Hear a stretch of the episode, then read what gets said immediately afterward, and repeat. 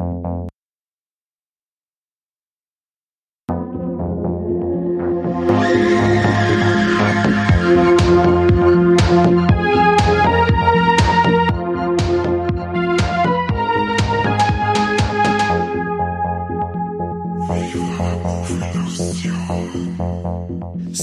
Servus und Habidere zu einer neuen Folge vom besten bayerischen Filmpodcast der Welt und zwar dem Viva la Movolution Podcast. Mit mir im virtuellen Studio ist der Kane. Habidere. Mein äußerst bezaubernder Name ist der Mike und wir reden heute über den Film Red Screening. Wir haben den Film beim Hardline Film Festival 2020 zum ersten Mal sehen dürfen und da im O-Ton. Äh, ich hab ihn direkt vor Ort im Kino gesehen und du, meine, hast ihn nur daheim gesehen, gell? Im, am, auf der Couch. Genau, da habe ich es mir gemütlich gemacht, hab Füße hochgelegt und dann habe ich mir an Almorir La Matinee angeschaut, wie du mal genannt Ah, hast. sehr gut hast du das gemacht, sehr gut, sehr gut. Ja, Logo, stinkfalle Sau, weißt du eh? Und jetzt äh, kommen wir in den Genuss äh, der deutsch synchronisierten Fassung, weil das Label Periou Le Fou haut den Film jetzt ungeschnitten im Mediabook raus. Und äh, jetzt haben wir gesagt, jetzt reden wir einfach noch mal ein bisschen über den Film, weil uns der verdammt gut gefallen hat. Ja. Und der Kani darf uns jetzt verzeihen, um was das da geht. Da geht's nicht um viel. Aber es klang. Ja, aber es klang auf alle Fälle. Es ist tatsächlich so, bei dem Film um viel. Es ist, äh, draußen regnt's wird sau und dann gehen ein paar Leute ins Kino in die Nachtvorstellung und da ist ja die Anna drinnen, die übernimmt den Abend für ihren Pap, weil den, den haut so wie um vor lauter Husten und ähm, ja, wie es bei so halt so ist, schleicht sie da ein Killer-Ei in das Kino und f- der, wie wird er genannt, der Ei-Eater nennt er, heißt er, Ei-Eater, weil, genau. weil er gerne Augäpfel isst. Genau. Äh, Und ja, der rumpelt halt dann da rein und fängt an, dass er Leid absticht. Und das war's auch schon an Story. Ja, aber ich würde jetzt mal sagen, das klang da war. Für so einen Slasher, Schrägstrich, Giallo, äh, klang das. Vor, vor allem bei dem klang's absolut, weil er ja äh, mit ganz anderen Sachen glänzt. Das darfst du glauben.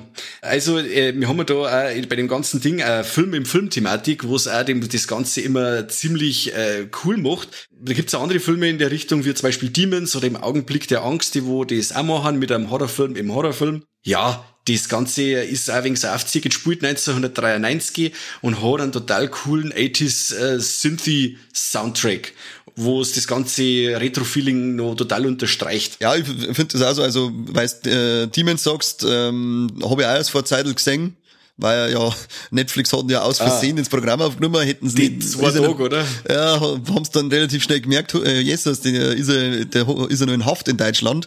Und da erinnert der Red Screening schon auch ähm, ein wenig dran, weil das äh, Setting Kino halt einfach ziemlich unverbraucht ist und glaube auch nur, also wirklich nicht viele Filme gibt, die das Setting Kino benutzen, äh, macht ihn für mich da gleich ein bisschen besonders. Er macht alles wieder mal mit schöne handgemachte Effekte. Es ist kein CGI-Scheißdreck dabei, sondern alles Practical Effects und das finde ich, also allein da bin ich voll dabei, weil es da wirklich gut macht. Das schaut richtig, richtig hochwertig aus. Der braucht sich vor, keinem, vor keiner großen Produktion verstecken, weil also allgemein was Bild angeht, Sound angeht, Schauspieler ähm, machen das einwandfrei und eben halt dann auch die Effekte.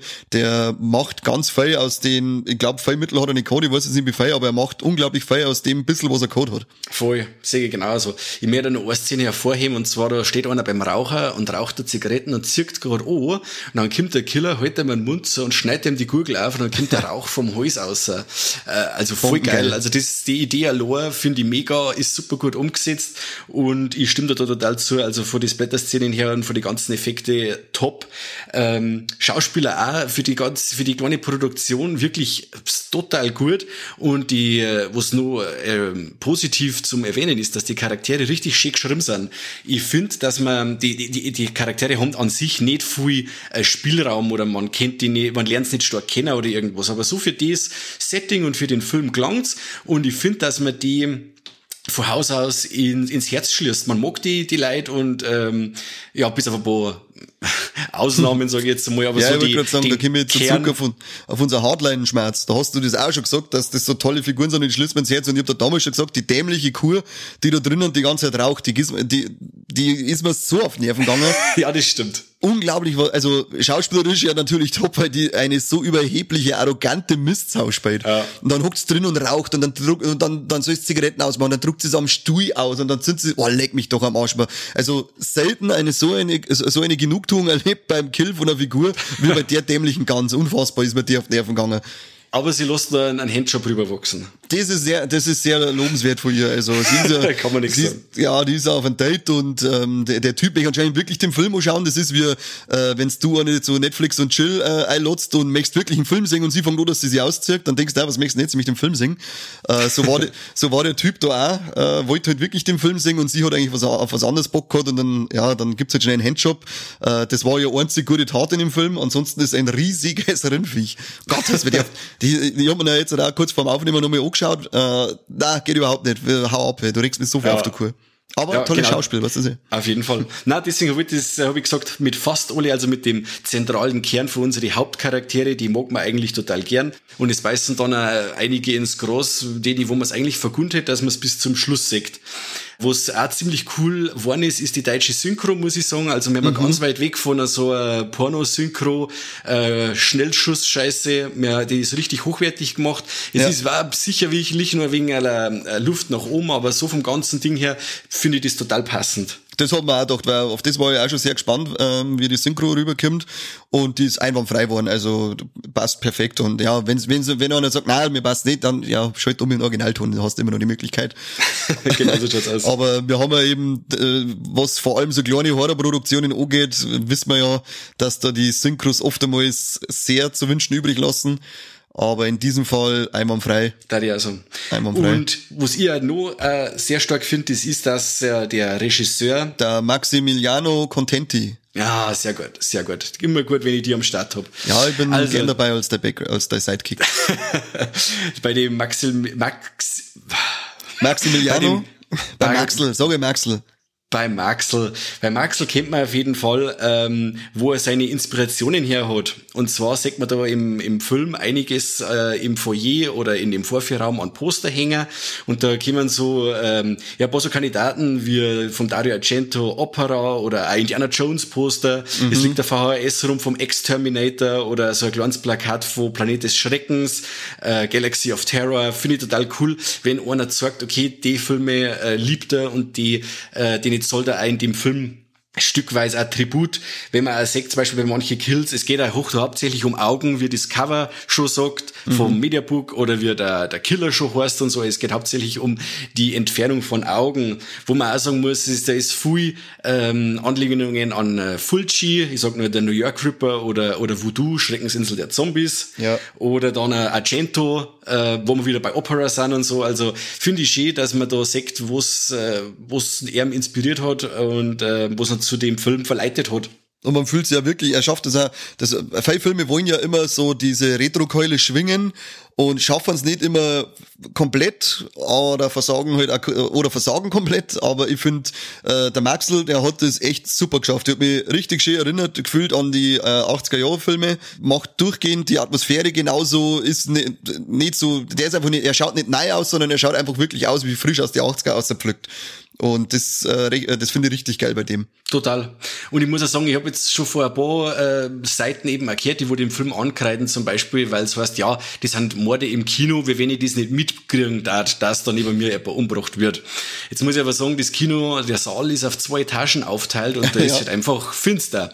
Und also ich bin halt auch im Kino einer, der wo halt da gerade ausschaut, wenn er sich einen Film anschaut. Also es, mir ging bestimmt, mit ein bestimmtes Entgeh, wenn zwei rein hinter mir einer Eisenstange in den Kopf reinkriegt und der dann hieß, mhm. ja, das hätte ich wahrscheinlich nicht mitkriegen. Also ich finde dies, die, die Art von äh, Kritik nicht gerechtfertigt. Also natürlich, äh, mein Gott, kann man da immer wegen rum sich beschweren, aber im Endeffekt für das, was der Film sein möchte, passt das alles hervorragend. Ja, eben. Äh, wir sind beim Slasher leid. Wenn ich, wenn ich da dann äh, großartig äh, umeinander bin, also beziehungsweise wir sind beim Slasher, der sich eindeutig an dem Kino der 70er und 80er Jahre orientiert und das macht er halt dann auch durch diese Art und Weise, dass man dann sagt, hey, das kann doch eigentlich gar nicht sein, weil das ist doch bei jedem zweiten 80er Film sagt man, das kann doch eigentlich gar nicht sein, was da gerade passiert. Das muss ich doch merken, da muss ich doch rausgehen, weil es ist doch schon immer so gewesen bei Filme und genau das macht er, genau da bedient er sich an diese Klischees. Und äh, kann ich, sehe ich in dem Fall nicht als Kritikpunkt, sondern da ihm sogar noch zugute halten, dass er sogar diese Art und Weise von Unlogik äh, in Anführungszeichen mitnimmt. Ja, das, da gehe ich mit, auf jeden Fall. Und die Eisenstange, cool- die hast du, das ist ein schöner, ein schöner Kill gewesen mit der Stange. Oh, die Eisenstange ist stark. auch. Ja, also, also, wie gesagt, ähm, also jeder Kill, wie du sagst, jeder Kill, saugeil gemacht, äh, total kreativ und ja, es sind ein paar richtig eklige Szenen dabei. Oh, aber hallo, ja, pfui Teufel. Wir haben damals, glaube ich, in unserem Hotline-Podcast noch spekuliert gehabt, ob der Uncut bei uns kommen wird. Mhm. Aber wenn ihr euch da entschließt, das Teil zum Kaufen oder wenn wir euch da das Maiwasserig machen mit unserer Schmatzerei, dann ähm, seid gewiss, dass das Teil ungeschnitten bei uns rauskommt, bei der FSK 18. Ja, aber P, äh, also wenn es in der Anker 3 von Peru Le Fou kommt, dann sagt ja, Ja, der Titel schon. das stimmt, richtig. Übrigens, Aber ein gesagt, super es schönes, super schönes Mediabook, muss man einmal kurz an, äh, an, an, ankreiden, wollte ich jetzt schon sagen, ja. Äh, überhaupt nicht, dass ihr so ein schönes Mediabook bringt. Pfui, pfui, pfui. Äh, nein, super schönes Mediabook mit einem unglaublich tollen Cover, das gefällt mir richtig gut. Vorher. Das sehe ich genauso. Und ich, so, ich glaube, das ist der, der beste in der Film in der Uncut-Reihe seit, ich glaube, seit Puppet Master für mich. Ja, da gehe ich mit.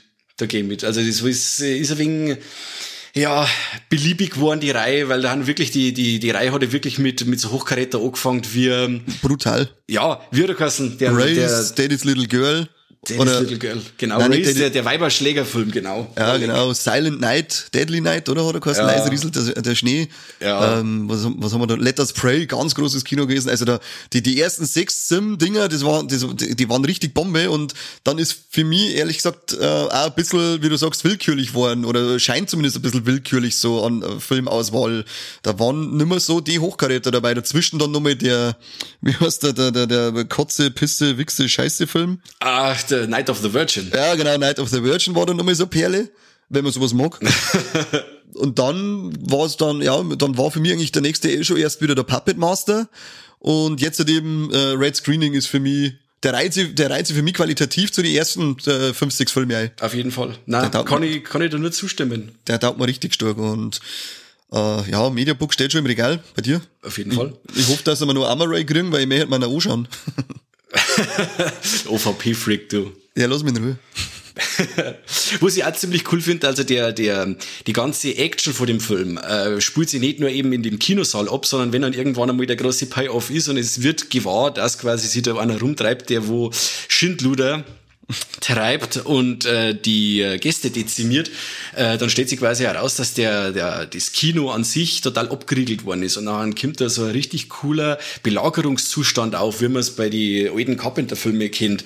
Und das finde ich immer super, wenn jemand mit einem Killer eingesperrt ist, man kommt ums Verrecken nicht raus, man ist in einem, in einem äh, Setting gefangen, wo man sich nicht auskennt, also außer im Kino, das Foyer, der Saal, das Klo vielleicht noch, aber wie es dann weitergeht mit Vorführraum und, und, und, ja, finde ich total cool, wenn dann sie die, die Opfer ja vom Killer verstecken oder davorlaufen und äh, das oder irren und der Killer einfach äh, unaufhaltsam die, den die Opfer hinterhersteht. Genau, man eigentlich nie weiß, wo, äh, selber weiß man nicht, wo, wo man ist und der Killer hat ja gefühlt immer einen Grundriss auswendig gelernt. das stimmt. Die Gradle. stimmt. Und wir haben unser allseits oder mittlerweile allseits, beziehungsweise seit zwei Folgen allseits, jetzt sage ich es nochmal, jetzt habe ich dreimal allseits gesagt, jetzt habe ich es viermal gesagt, okay, jetzt hör auf. auf alle Fälle, wir haben auch unser Foreshadowing wieder dabei bei dem Film. Yay! Oh yeah, am Foreshadowing Anfang, am Anfang wird ja der, das Horoskop vorgelesen und in dem heißt dann, was ist die? Steinbock? Ja, ich glaube Steinbock Oh, oder was? leck, weiß ich nicht. Äh, wurscht, auf alle Fälle liest ihr dann vor, dass äh, an dem heutigen Tag, äh, egal wa- was ihr für Leid passiert und so weiter, sie muss da aber selber durch und selbst als Opfer von jemand anderem wird sie nicht äh, äh, wird ihr da nicht helfen. Und das ist schon wieder so Foreshadowing aufs Finale dann. Das tritt nämlich dann auch so äh, genauso ein, wie es er da vorliest, ohne dass wir jetzt noch tiefer da drauf einspoilern. Ähm, aber gerade, dass ihr es wisst, hört gut zu, wenn er das Horoskop vorliest. Das ist wichtig wie im echten Leben. Nichts wichtiger als das Horoskop, das wisst ihr ja. Richtig, richtig. Das ist wie der Wandteppich bei Midsommer. Ganz, Mhm. hallo. ganz voll mit äh, Foreshadowing. Ja, genau, so ist, so ist das Ding.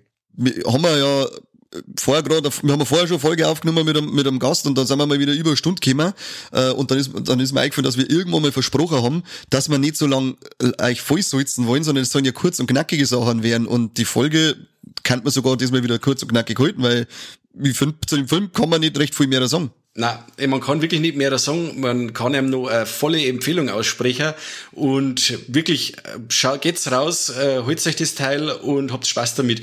Wer Filme wie The Editor von Astron 6 mag oder sowas in der Richtung, so richtig coolen Retro-Scheiß, äh, hat's genau richtig. Genau, aber vorher sagst uns du äh, Mike, was gefällt dir besonders gut und was gefällt dir nicht so an dem Streifen?